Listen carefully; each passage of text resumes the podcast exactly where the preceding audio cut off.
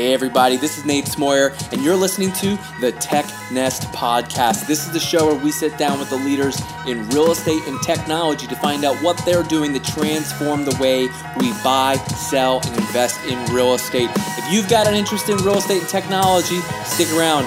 You're in the right place. Well, hey, everybody, we got a great episode here for you today.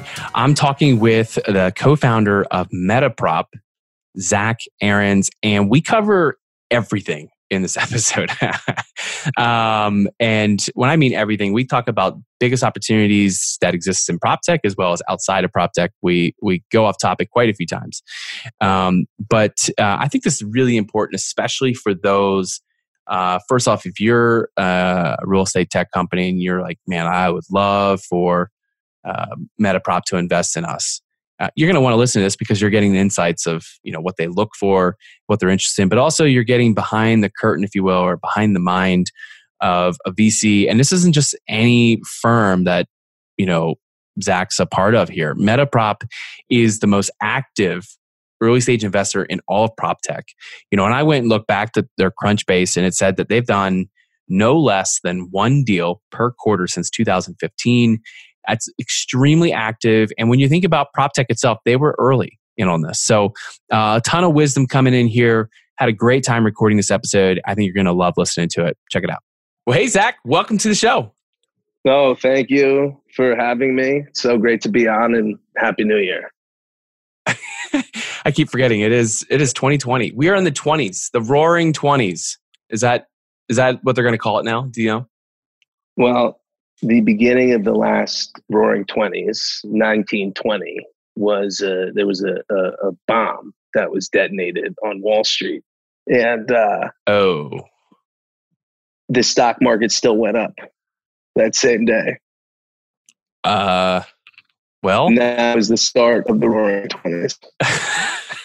I, I, didn't know that history lesson. Uh, I do appreciate that. I went to public school, so um, so if you go to yeah, if you go to the intersection, so it's the old Morgan Guaranty Trust uh, building. It was where J.P. Mm-hmm. Morgan worked, and if you go, it's across from the Stock Exchange and Federal Hall.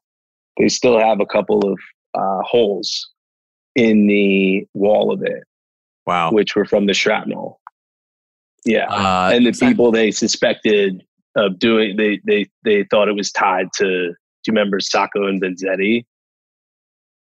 I don't know who they are. Anyway, they, they were they were two um, Sacco and Vanzetti were two people that were blamed. It was kind of like a Julius and Ethel Rosenberg thing, if I remember correctly. This is anyway, by far start, that was the start of the Roaring Twenties, the last Roaring Twenties. Yeah, I think by far the best it, intro to any episode we've ever had. No one's I ever think, hit it with a, a history lesson right off the bat. I think I think I think we're going to call it the Roaring Twenties though. There it is. Circuitous answer, but yeah. Well, before we go too far into history, um, I haven't introduced who who you are and what you do. So, uh, can I give you the pleasure of introducing yourself? Who are you and what do you do? Uh, hi, I'm I'm uh, Zach Aarons. Um, uh, I what I do is I uh, work at Metaprop. I'm a co-founder and partner there. We're an early stage prop tech focused venture capital fund based in New York City. All right. And so normally when we have people on the show, it's you know they're like a company founder, and it's easy to say, okay, what's the big problem you're trying to solve? And I thought about that. I was like, well, you know, I think this will fit anyway too. So you know, because you're you're obviously working to solve some problems. So really, what what are the big problems that Metaprop sees that they're solving? Well, the, the fundamental reason we exist is is um, because we're looking to tether together real estate and technology, which up until pretty recently, those two sectors weren't really tethered together. Um, and we tether them together through a venture capital business model. Mm-hmm. Um, but you can tether them together through a lot of different business models as well. Like uh, Avail is tethering them together through building a product that mm-hmm. uh, landlords actually use. Um, uh, a, a, an aggregator, a news aggregator like CRE Tech is mm-hmm. doing it and monetizing in a different way, right? They're they're curating content, they're doing events and shows, right? There's a lot of different ways to sort of peel the banana. Um, in our particular case, like the fundamental reason we exist is to tether those worlds together, and that's the same as it as it was when we started the company in 2015. Mm-hmm. And um, but what kind of problems are we trying to solve? We're trying to solve all the big problems in the real estate world. So we're trying to figure out we're trying to figure out how to ensure the long term survivability of the built world. And mm-hmm. how do you make the built world more affordable? How do you make it more accessible? How do you, and we think that technology is fundamentally and innovation is fundamentally what underpins that entire transformation. And so, like, you know, we have our sort of short term why we exist, which is like to tether those worlds together. And then the long term mission is like long term survivability, resiliency, sustainability, affordability mm-hmm. of, of space. Very cool. There's uh sounds like a whole bunch of easy problems in there to try and attempt to solve it at the same time. Well, look, I mean, we're like we, we try. We're not like we're not like we're single. you know, like it's a it's a, it's a collaboration right? It's a public-private partnership. It's a partnership with real estate companies, partnership right. software companies, partnership with municipalities. I mean, we're not like we're not like we're doing this like ourselves. Right. Like but, we mean, just if we can if we can like if we can like chip away at like one small if we can be like Andy Dufresne and like over the next 50 years just like chip away at one small section uh-huh. of that wall, like we'll be happy. Like we'll break through a little bit of it. How do you get into this? Because I mean, I imagine it's not like one day you're like, you know what we need to do? We need to connect that computer to that building over there and, and make something magical happen. Like, what's this? How do you find yourself at Metaprop? Um, it was a circuitous uh, uh, uh, journey for sure. uh, yeah, I mean, I, I got into the. Um, I growing up, my dad, my dad's always been in the real estate business uh, for as long as I've been alive. Um, originally in the in, in the private sector, uh, um, so I grew up and and then then ultimately public sector, and so I grew up sort of with it a little bit. Mm-hmm. Um, and then um, I kind of got interested in the internet uh, in the year 2000, um, which is kind of funny. 20 Makes years. a lot ago. of sense. That's when I built my um, Y Y2K, right? and and and I had uh, I had an internship uh, in London. I was uh, uh 18, uh, and I had an internship in London. Um, and the firm I was working for was a, it was called fourleaf.com and you can't find anything about them online okay. because they went under. But they were an original like LinkedIn. Like they were it was a it was a business networking site. So I interned for that site. Um, I think I must have well I was uh, I was still in high school anyway. I'm I'm turning 37, so it was, it was 99 maybe. Okay. Um, and so that was my first taste of like working for an internet company and i loved doing that i had a great time that summer and so i was like maybe I want to work for an internet company uh, or start my own internet company. Um, so that was my first taste of that. And then when I graduated from college, I worked in investment banking. Um, and I liked certain aspects of it, but didn't like other aspects of it. Mm-hmm. And got an offer to join a team that was doing this uh, travel tech website, like walking tours and technology blending them together. Hmm.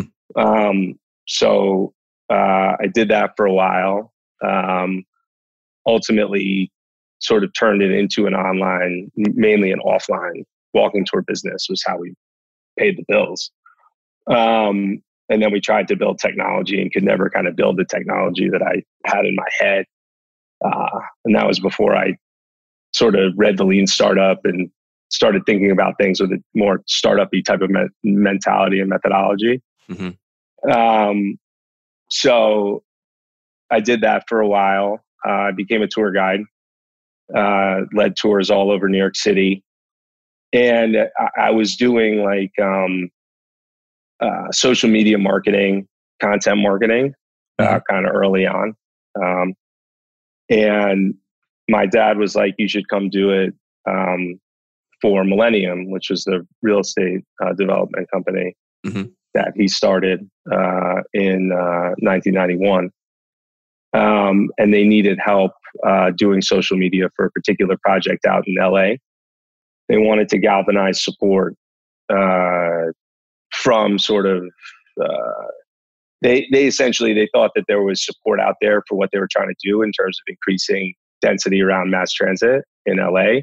Mm-hmm. But if they went, if they just did, they did the traditional community outreach route as well. But in order to reach sort of millennials, uh, they needed to be online. Mm-hmm. Uh, so we we were pretty early back in 2010 doing social media. Were you uh, calling them millennials back then? I don't know if they were still known as Gen Wires back then, but like whatever it was, like our generation. Like I love getting we called all those names. It's my favorite. my favorite one of those is the Jordan Catalano generation, which I uh, am in. It's a little micro generation between Gen X and Millennial.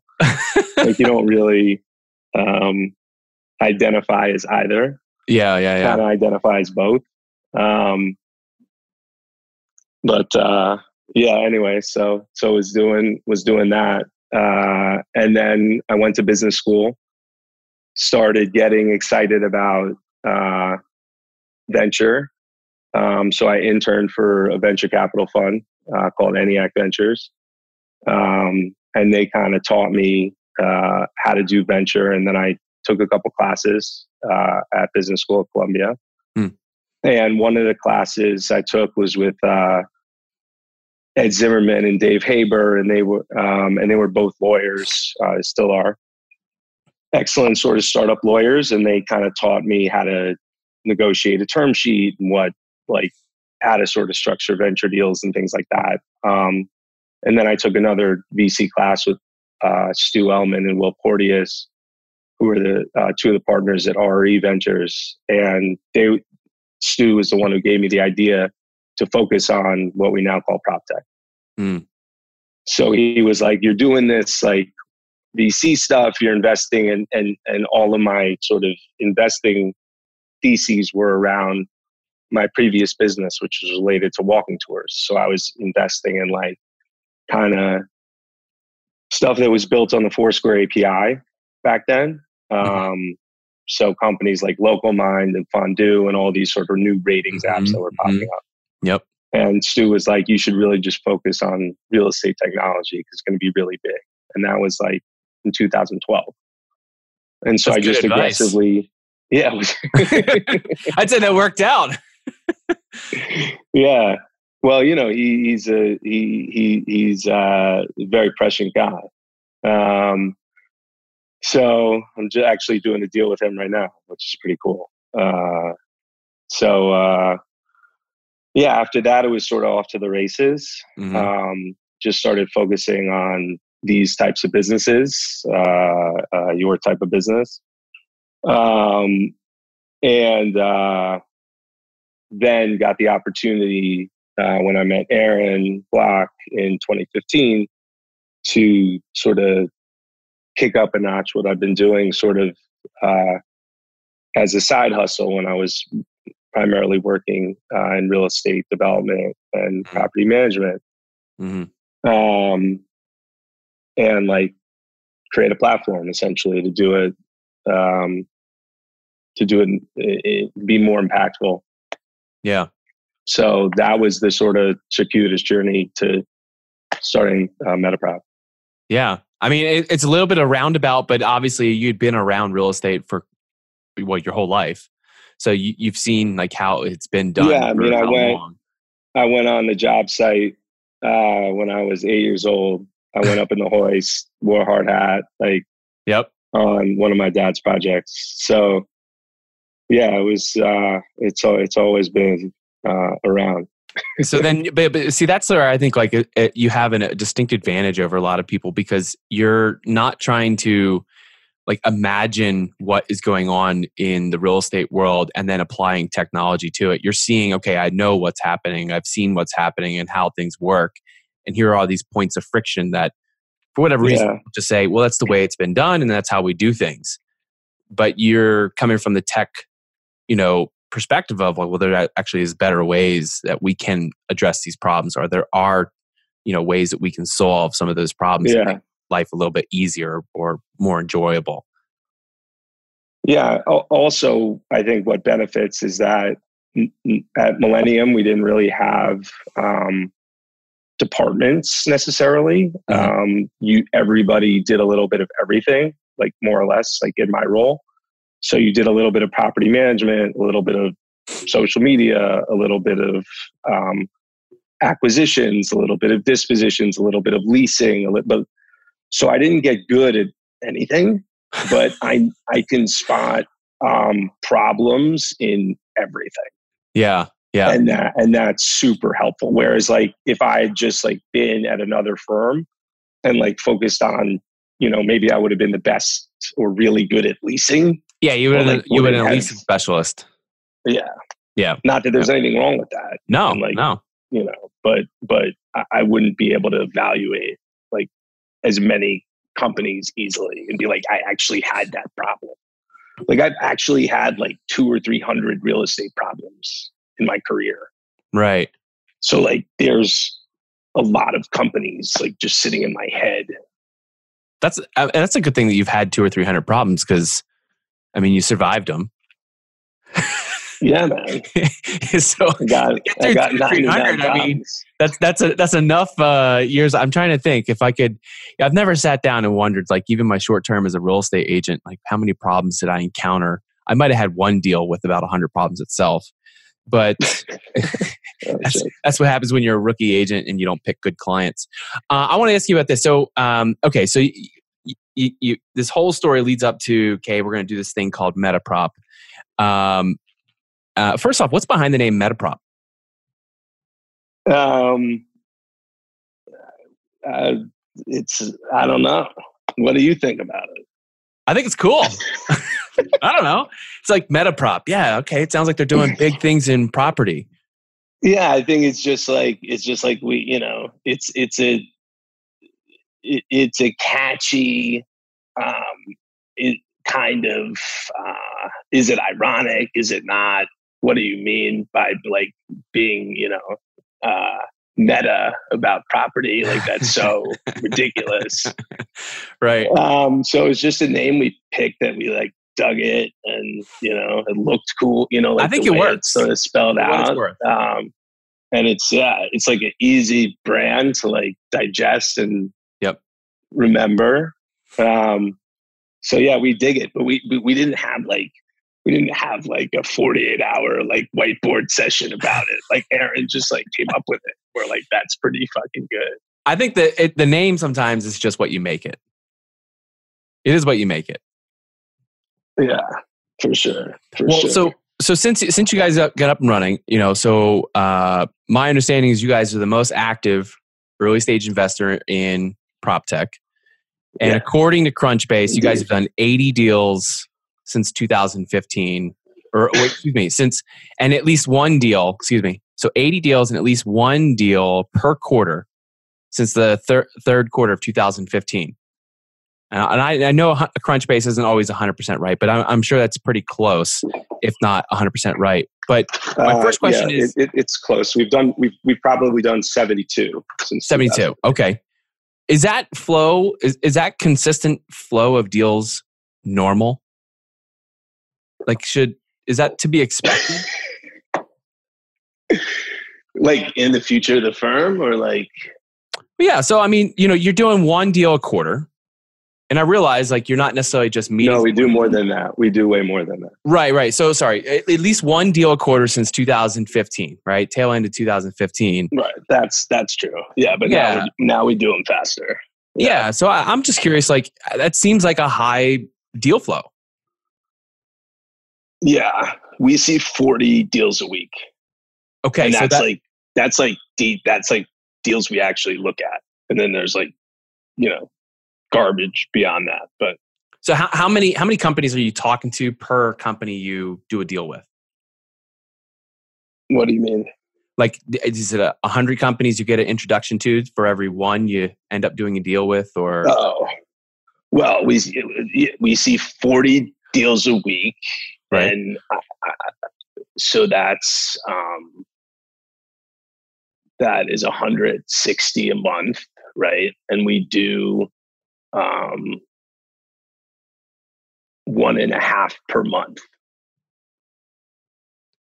Well, I'm not good at math, but that's a pretty good. Uh, uh, that's a that's a high number of deals you're looking at. I mean, that's you're looking at more than Shark Tank at that rate. Um, yeah, I, I maybe, probably not. The TV show. Yeah, how many deals do they qualify before they actually get on the oh, show? Oh yeah, well that's that's fair. I think they only do like three or four per per episode. But so so then walk me through like how do you maintain that deal funnel? Are, are you chasing down these companies, or are they knocking on your doors at this point? Both, um, both. Okay. We are constantly chasing down companies, and companies are knocking on our door simultaneously. Right. And you want to keep a, a, a healthy flow of both of those things happening at your firm right. at any given time. So if I'm a real estate tech startup founder, I've got this really cool solution. It's going to make everyone billionaires. We're going to be a unicorn in two years. How do I get your attention? Have one of your customers email me about you. Oh, interesting. Does that organically happen, or do you find founders actually have their customers send you an email? They never do that, but I'd like that because I want the customers to become you know, uh, involved in in our activities as well. So huh. it's like, you know, it's a win-win for me to talk to more people who own real estate.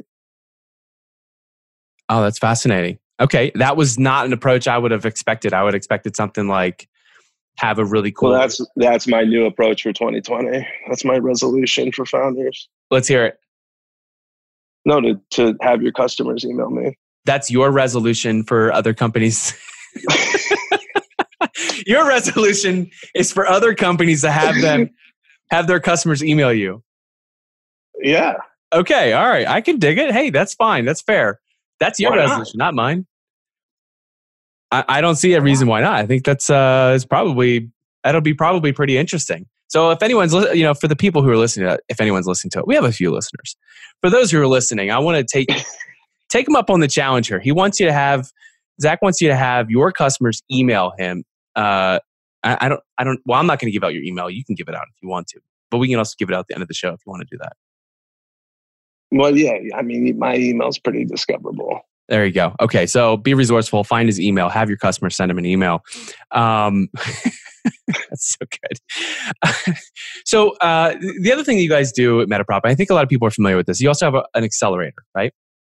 Mm-hmm. Yeah. Okay. So, but not all portfolio companies necessarily go through the accelerator program, right?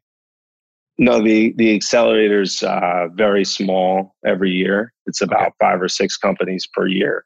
Uh. And as I mentioned, you know, we're as you you you actually mentioned first, we're funding way more companies than that.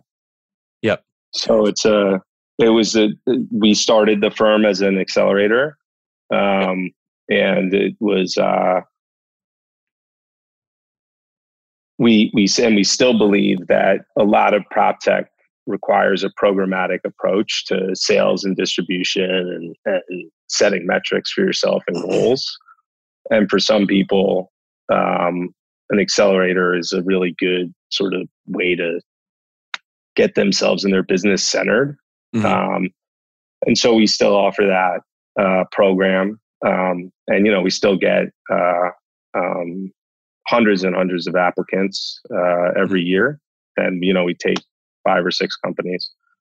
Um, and so yeah, we've done uh, we've done it since 2015.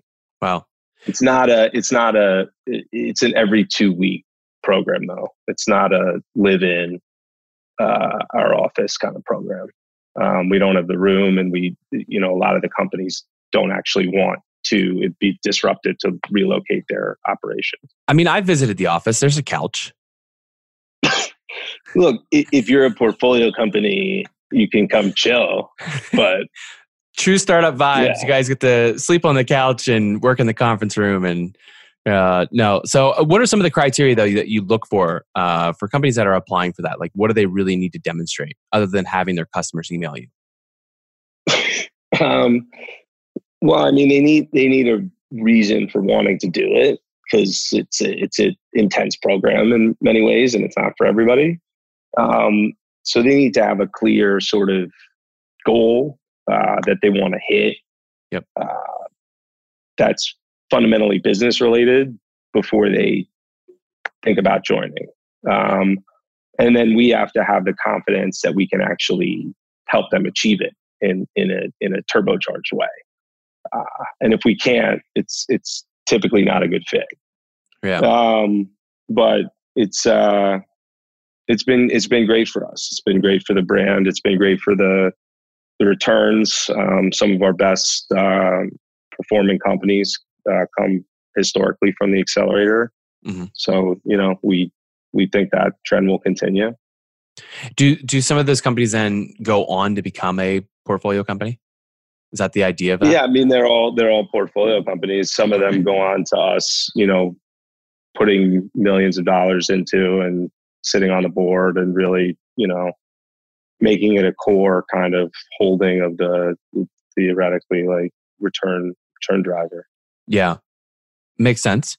Um, uh, this might sound like a, a, an odd question, but I mean, obviously, you're talking to all these different companies, so you're seeing a lot that's out there. But I've seen VCs on Twitter talk about having a book of ideas that they wish companies would go out and solve, so they could go fund it. Do you have one Yeah. of those books, or Yeah, a course. list of ideas you just wish people would solve? Of course. Are you are you uh, willing to share any of those? Um, yeah, of course. I mean, I, I, I, I'd, I'd love to share some of them. Uh, I, I think there's going to be somebody who solves the grocery delivery in urban area explosion Mm, through technology and uses real estate creatively to do that. And I haven't quite seen anything that um, at least was available to finance. Uh, so that's an idea we've been sort of kicking around. Um, you're going to need, like, zoning and building codes are going to have to become standardized over the next decade, like Mhm. by municipality, in order to absorb like um, mass modular and prefabricated housing.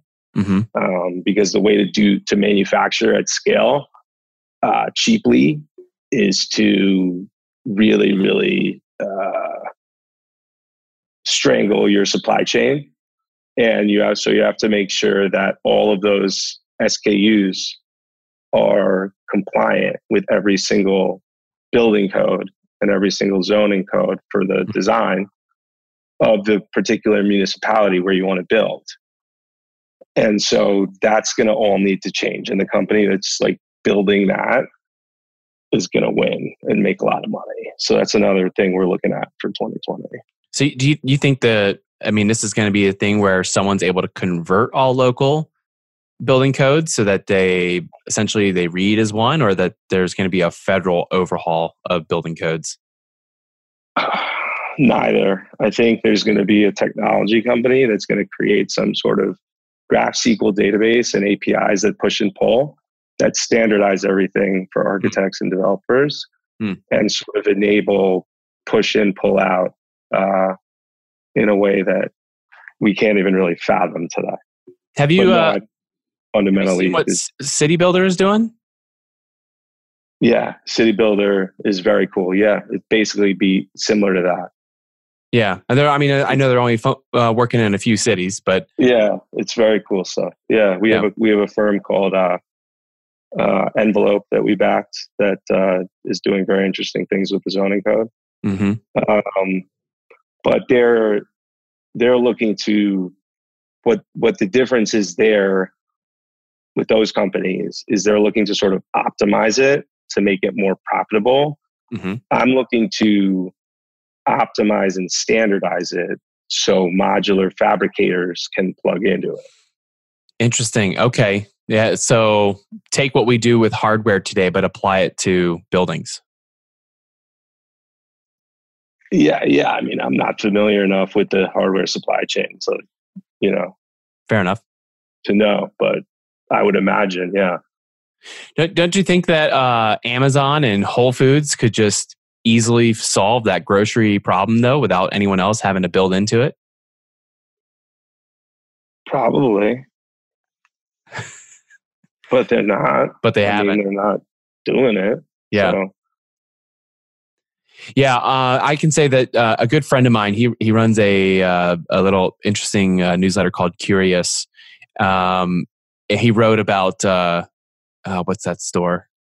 It's one of like the big chains, not Safeway, but uh, you know they do the grocery pickup at least. So it's not in the you know major metropolitan areas, but in the surrounding areas. It was fascinating. He uh, stopped one of the you know the, the grocery guys in the store who was doing the shopping just started asking him all the questions to get the numbers on how much what's it cost and how they do the grocery shopping and all those things and it was it was fascinating just to hear the tech that a grocery store has in making the shopper you know the person designated to do the grocery shopping for you so you can just pick your groceries up and go they they optimize the route through the whole store but there's no reason why they can't just have a little robot go do that and then it get, drops it off into a truck and then that delivery truck has the route all perfectly planned and it can drop off the groceries like it, that just seems very re- reasonable to me that it could just be a simple warehouse and robots do all the shopping and drops it into trucks and ships it out. Um, just a matter of, I suppose, warehouse space at that point. No, I mean, I think it's the issue of the idling trucks.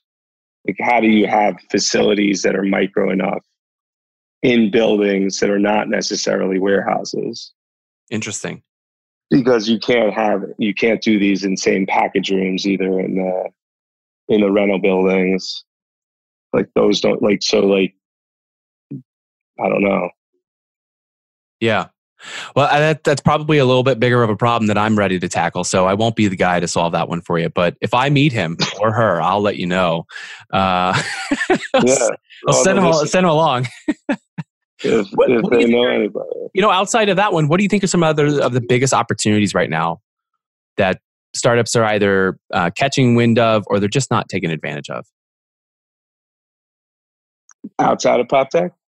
Like Uh. I mean, well, I mean, we could. I, I was only interested in prop tech, but I mean, if you think something else is cooler,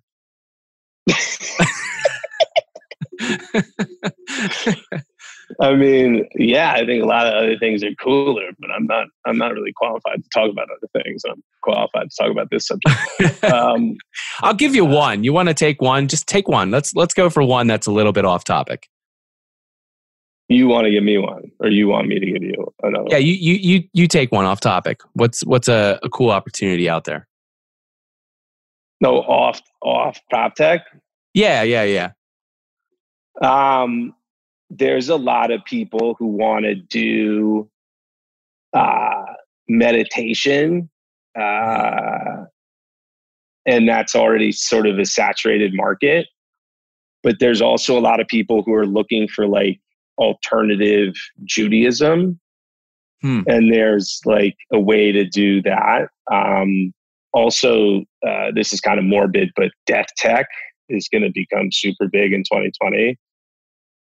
I mean, is there ever an end of supply? No, it's a it's a it's a counter cyclical business, um, and there's there's not a lot of technology tying the entire thing together. So you have like palliative care, you have like people doing the estate planning for the survivors, you have accountants, you have lawyers, you have funeral arrangements you have to make. You have like seven things hmm that different people need. You have the religious aspect of it. And Yep. there's sort of no technology to tie it all together. There's a couple platforms actually just came out in New York that are doing interesting things, but Mhm. there's a huge opportunity right now in, uh, in death tech. I, I never would have thought about that, but I mean, you could make the argument that that's a real estate play for a lot of people. I mean, what are the well, I've wanted to do, for people I've to sell wanted to do a cemetery. I've wanted to do a cemetery deal for a while, but we haven't found anything that was quite right. Got it. There's, a- Um, yeah. There's a company called Plotbox that I passed on that I shouldn't have. That was a, a very cool company. It's called what? Plotbox. It's SaaS for um, funeral homes, cemeteries. Oh, all right. Well, it's, I'm just trying to figure out what the subscription as a service is there. Like, Run. You got to run the facility. It's the same way. Oh, you- I see, I see, I see. Like Run like a medical office. You know. Oh, so like there's like yeah. there's like you know we're looking at like we haven't done a deal in medical office yet. We're like really want to do a deal in medical office this year. Uh, life sciences, that kind of stuff as it yeah. relates to the real estate. Um, what else? There's going to be an explosion in um, sort of digital real estate uh, as it relates to people structuring deals. Uh, there was just a new fund uh, announced partnership between Sidewalk Labs and Ontario Teachers Plan hmm. uh, to do digital uh, infrastructure investing. You had Colony Capital, which is one of the biggest REITs, sort of pivoting the bulk of their business to Digital Bridge, which is this digital infrastructure uh, REIT effectively that they bought. Um, hmm. So there's this fund, Growth Fund Digital Alpha, that's spun out of Cisco. That's doing interesting things. There's there's going to be a lot of interesting things happening this decade in the at the intersection of, of digital infrastructure and software. Interesting. Yeah. Okay. And give me one that's related to prop tech now. well, that one's tangentially related to prop okay, tech. that's fair. digital I mean, infrastructure. Yeah, yeah, okay. I mean, anything like we like we look at like we look at we like to track general trends in real estate, right? So like, what have real estate people been buying?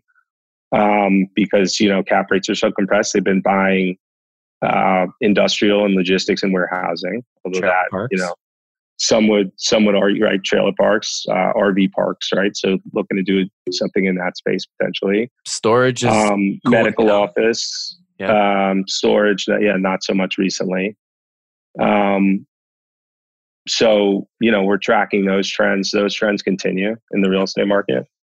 If you want to know trends in the real estate market, just call, you know, Bob White, who runs Real Capital Analytics, is just like, I saw him present at uh, down at the stock exchange for the Wisconsin uh, uh, real estate event, and he he's just a font of, of knowledge of you know global flows and what people are buying. Um, so yeah, I mean, we we we we want to follow where the hard asset real estate people are going. Mm. Yeah, I, I kind of do want to know what uh, Bob White knows. I don't think I found the right guy on LinkedIn. He's not Sherwin Williams, is he? No, he works. He runs Real Capital Analytics. found the the VP of uh, real estate executive at uh, Sherwin Williams is also at Bob White. Uh, unrelated, but uh, um, uh, I, yeah, I, I, I like that. I think that there's a lot of interesting opportunities. I'm excited because I think this next decade is really going to be the, the make or break of a lot of ideas, but also the formulation of of new ideas and people being bold enough to tackle them. Because uh, I think we're further along than in some areas than uh, others would have guessed. Uh, I think that the speed of the transaction I think it's accelerated faster than some would assumed it would, and I don't see it slowing down personally. But um, yeah, I think those are those are all really interesting ideas. Um, I I want to uh, kind of uh, shift a little bit in you know speaking of all those deals uh, or, those uh, ideas. Obviously, they're going to take a lot of a lot of money. So you know, last year it's uh, 2019 seemed like it was a, a really a hit year, if you will, for prop tech. Like you can take all the money WeWork gets out of the equation, and still it's quite a bit of money put into prop tech, real estate tech, even some of the fintech stuff that seems like it's you know could be both or fall in both worlds. Um, do you see that trend continuing? Yeah, I see it. I see it continuing. I see it accelerating until you know there's the next um, global slowdown, and you know we'll see. I mean, we've never had a situation where we have record low unemployment, but rates are still so low mm. and they're maybe not going up. And so, what does that do for the real estate market? What does it do for the venture business? Um, I don't know. We're sort of in uncharted fiscal and monetary policy world. So um, I don't really know. But I think within an expansionary world, prop tech continues to be uh, funding in it at least continues to increase. I think in a world that's contracting, you know, you still have revenue increase because you have a lot of people uh, sort of doubling down on it instead of shying away from it. Uh, but I don't know if investment, you know, continues uh, to increase. unabated. I mean, we've had a we've had uh, an exponential uh, growth in the sector. You know, from 2013, it's 500 million of venture capital to you know ex- excluding the um, money going that went into WeWork this year. I think we're going to have 12 billion, 13 yeah. billion into this sector once you know the books are closed on 2019. So, um, yeah, I, I, I see that continuing. Yeah. Do Do you think that there's going to be more uh, uh, investors or venture funds jumping at, hey, I want a piece of this action. I, I don't have anything in real estate. I want a piece of this. Or do you think it's really going to stay? You know, the people, I guess, the last few years who have been involved with the industry and, and know it best, uh, are they going to be the ones that dominate it? I think both. I think you're going to see more deal volume amongst the established investors and more deal volume amongst newbies. Okay, the pie gets bigger. Everybody gets gets a slice here. I mean, look, every deal now is way more competitive yep. than it used to be. Um, so we'll see. There's there's um, definitely a lot of capital chasing deals. Uh, so I, you know, I don't I don't know. I think uh, we just have to execute. Yeah, yeah. And just like you know, do our job and like be nice to people and try to do right by people and like see if we can win deals. You make it really sound uh, pretty simple. just, just execute, be nice to people, and and that'll work. I don't know. I mean, I don't know. You know, like eh, there's so much competition. To your point, like yeah. you know, like any day you're competing against someone who, to your point, doesn't yet have something in the sector and is willing to pay whatever they can to get a logo in it. I don't blame them. It's a great sector to be in. Yeah. Um, and then you have the people who are, you know, who've seen, you know, three of them. And so, you know, yeah, sometimes you wonder if you're, you know, or am I, am I, sometimes I look at deals, I'm like, am I jaded? You know, because. I've just seen so many of these types of deals. So it, it cuts both ways. Fair enough. Uh, I, I want to shift into the the bottom segments of the show, but before we do, I, I can't go on without asking this because the people want to know.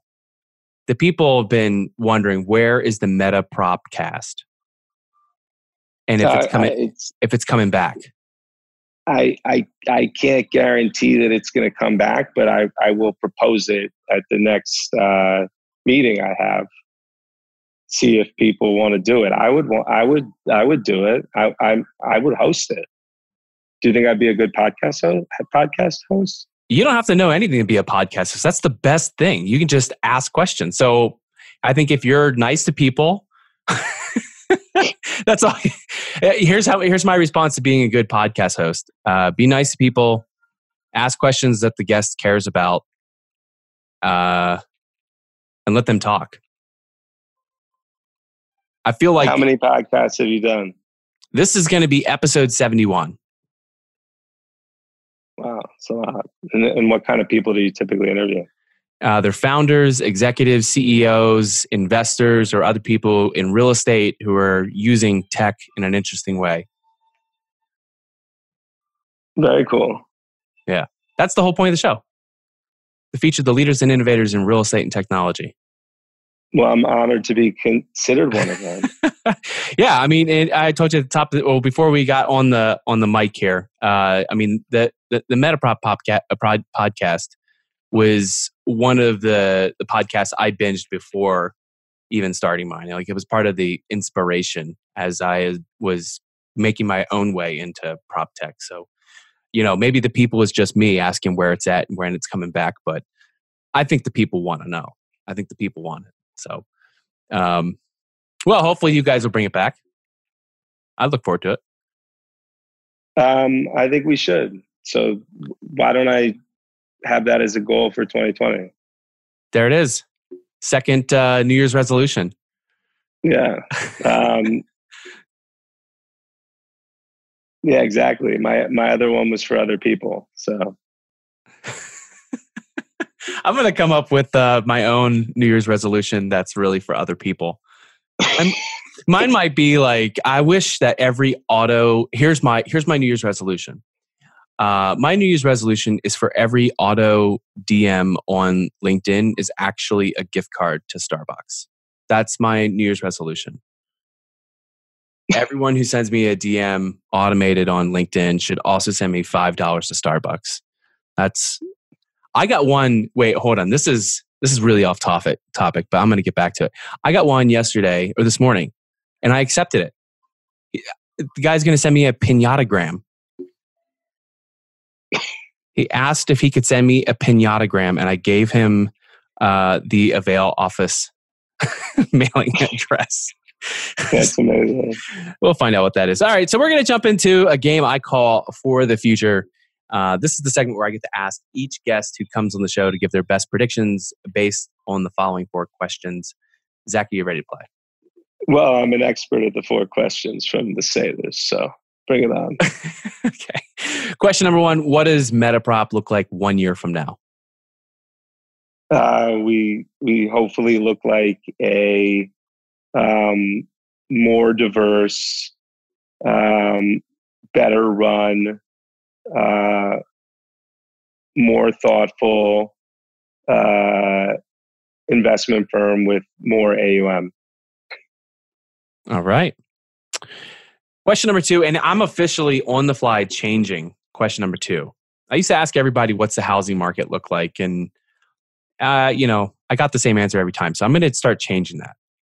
Uh, question number two How will you describe what prop tech will look like one year from now? We're going to see uh, a lot more consolidation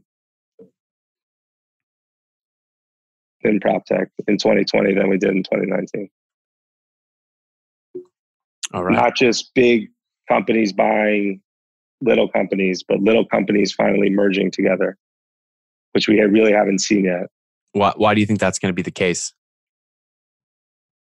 There's a bunch of companies now that are good companies, but they have upside down cap tables and they're not really venture fundable anymore. They're private equity fundable, but they're not quite big enough for private equity firm unless you roll them up. And no strategics really going to buy them. Interesting. That's fascinating. I never thought about that. Uh, question number three What's one industry trend you think will continue, but you wish would go away? That I think will continue, but I wish would go away. Yep. Industry trend. Mm-hmm. Calling uh, gross rents annual recurring revenue it is annual revenue that does recur, but it's not the same as SaaS ARR. Break it down for people who are wondering why can't I call it that? Because I just believe fundamentally a rental agreement has a different valuation multiple that should be applied to it rather than a software as a service gross revenue number. Yeah because of the nature of the contract and the nature of the scalability that is suggested by the contract. A lease is bounded by four walls, and a SaaS contract is theoretically not. So a SaaS contract should trade at a higher multiple than a lease. So you shouldn't call it ARR because it's really not. It's rent, and that's great. I'm glad you're getting a good rent. You're a kick-ass company. Just like own it. Is is that I, am not familiar. Like, are real estate companies now calling uh, rent annual recurring revenue? Yeah, they have been for years. Okay. I mean, I'm not looking at their books. well, I mean, ARR is not a GAAP concept anyway, so no one right. has that on their books. It's what they, you know, tell their slide decks. Yeah. Uh, yeah. Okay. Fair enough. Well, uh, this is the start of that happening. 2020 is going to be the year. We'll spread the message far and wide. All right, question number four.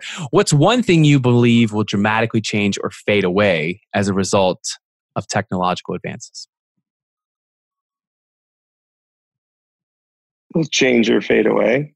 Yeah. One thing in real estate that will change or fade away. The process of creating a survey. Okay. Is going to become massively uh, enhanced by technology. Hmm. And that's going to have interesting repercussions within the real estate world. It'll enable transactions to close a lot faster. All right. That's cool. I was expecting like blockchain or uh, I'm just kidding. Um, uh, cool. Well, we're going to move into the last three here. Uh, Zach, these are questions more about you, uh, so the listeners get to know you better. First one is, what are you reading? Um, I am reading. I have it here. I'm reading a couple things, but trying to read more, as I guess everyone is. I'm reading this book by Sam Harris called uh, "Waking Up." Okay, what's that one about? It's it's a guy. It's sort of a guide to. It's a neuroscientific exploration into um, spiritual discovery. I would say. Oh, that's what you were you were tweeting about the other night. You were asking for more books on that topic. I was asking for books on dreams. Thank you for your recommendation, by the way. So yeah. yes, I would say tangentially related. Fair enough. Uh, for for the listeners out there, there's also a pretty good book. Have you heard of it called Prop Tech 101? Uh, uh, it's a fabulous book. I think it's pretty good, uh, especially for you know. And I have to tell you, um, uh, this one thing that really helped me with because I did buy the book and read it. Uh, it so I was running an agency before I joined Avail full time, and anyone who's looking to sell to prop tech companies, I think especially should read the book because it helped me understand some of the motivations behind, you know, how the businesses are structured and how they operate. So uh, that was one way it was very helpful to me. But I thought it was it was fascinating. Uh, so anyway, that's on the, the, Amazon for people out there. You should go pick up that book. Uh, question number two: Who are you learning from? Wow. That's a loaded question. Um, Just tell me your your closest network uh, people people in your network. That that's all I'm looking for here. Who am I learning from? Um, one of my resolutions is to get more active on Twitter and sort of find and interact and learn stuff on Twitter. And so I follow a lot of people on Twitter. I follow a lot of parody accounts. Um, I'm trying to learn more uh, through that platform, and that's uh, it's been great. Um, it's been really interesting getting more active. Uh, so I'm learning from sort of everybody I follow on that platform that's active, that's not, you know, spewing hate. And then I'm also learning from a few people who spew hate as well. Um, uh, you know, learning sort of how how to try and not do stuff like that. Hmm. Um, but uh, and then also sometimes they say interesting stuff. Um, but uh, who else? I mean, I'm constantly learning from my partners and my colleagues. I'm constantly learning from my family members. Um, constantly learning from friends. I'm trying to get, uh, you know, uh, a, trying to get a kernel out of every conversation I have these days. Sort of, awesome. you can like, if you can like pull and remember like one thing. Yeah. Um, you know, I try to read. Um, I try to read a lot of like uh, kind of self help um, books. I read a lot of Stoic philosophy. I read a lot of um, ancient Jewish mysticism. Uh, not really helps. So I learn a lot. I learn a lot from that kind of stuff. Um, yeah, I mean, I'm trying to. I don't know. I'm trying to be a better person, uh, and part of that's like learning, actually listening to other people. Hmm. Um, so hopefully I'm gonna, you know, I'm gonna learn a lot uh, from people. You know, I, I think so.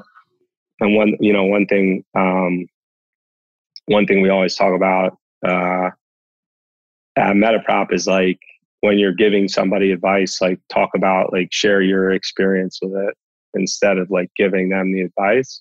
Mm-hmm. Um, and so like anytime somebody like says that to me, like from my experience, this is what happened. Here's how I did it.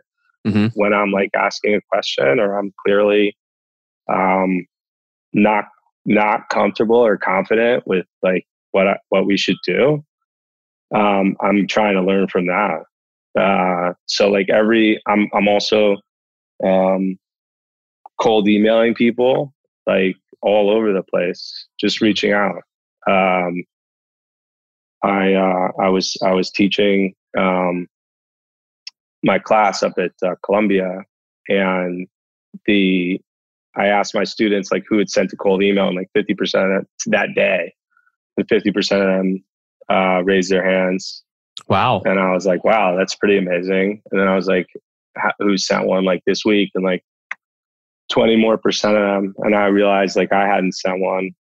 Uh, so I went, I did a tweet storm about it, and then I started cold emailing people. So I was like, that was like the perfect uh, the perfect mix for 2020 for me. It's like being more active on Twitter, like sharing, like not care, you know, don't care. People don't like your stuff. Like, you know, who gives a shit? Keep putting it out there. Maybe yeah. someday you'll find people who like it.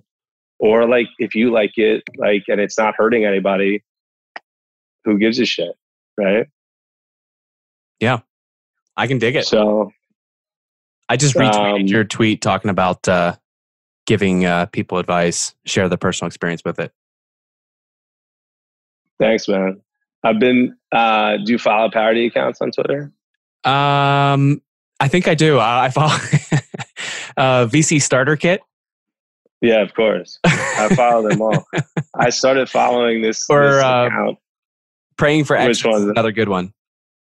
Yeah, I like um, VCs congratulating themselves. It's just like a hand clap thing. I follow I that, haven't that, that user. There's also there's a parody account I just found. It's called Clendathu, the thought leader, which I think is just like the greatest. So it's like the avatars. It's just ridiculous. I'll just go through Um, uh, who you're following. and I'll try and find that one. uh, yeah, it's it's so I've just I've just been uh, really trying to like I don't know. I I was basically I would say from my my Twitter activity used to just consist of, and I still do this. Used to just consist of like reading political stuff.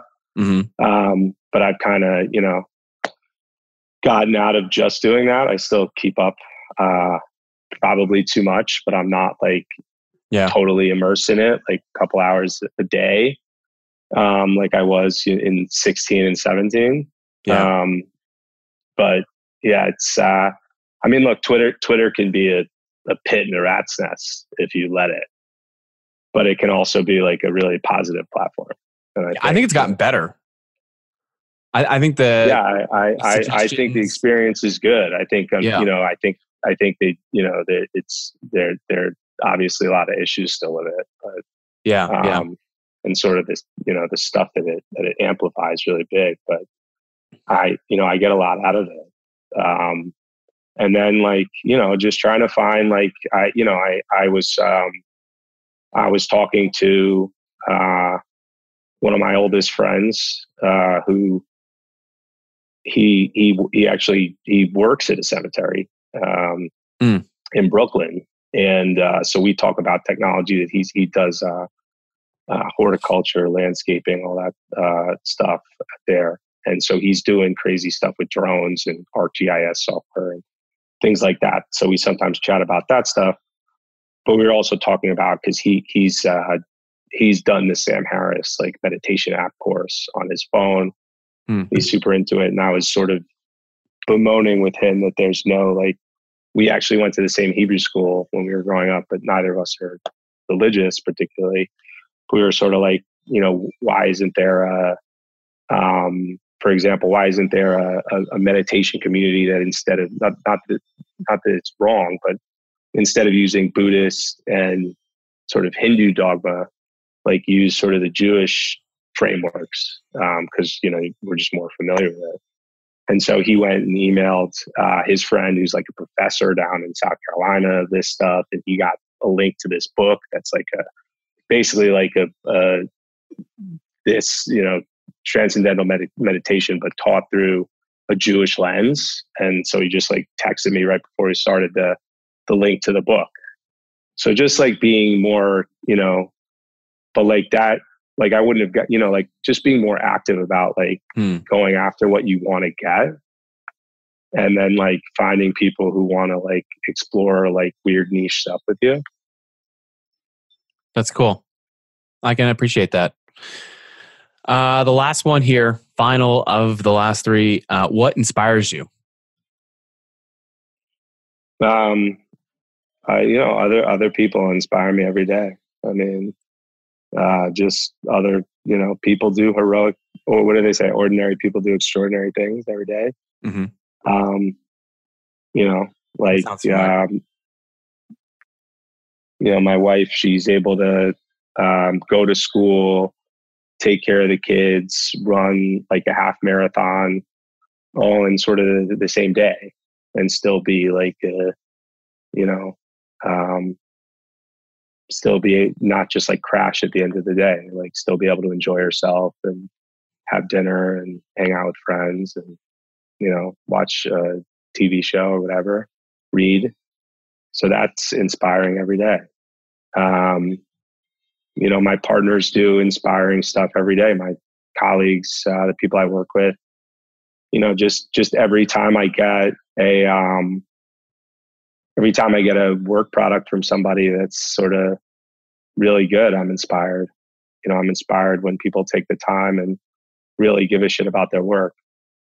Um, hmm. So I get inspired pretty easily. It it um it upsets me why what like when I can't inspire people in the way that I get inspired. That's cool. I appreciate that. Um, well, th- this has been great for me. I, I've thoroughly enjoyed this discussion.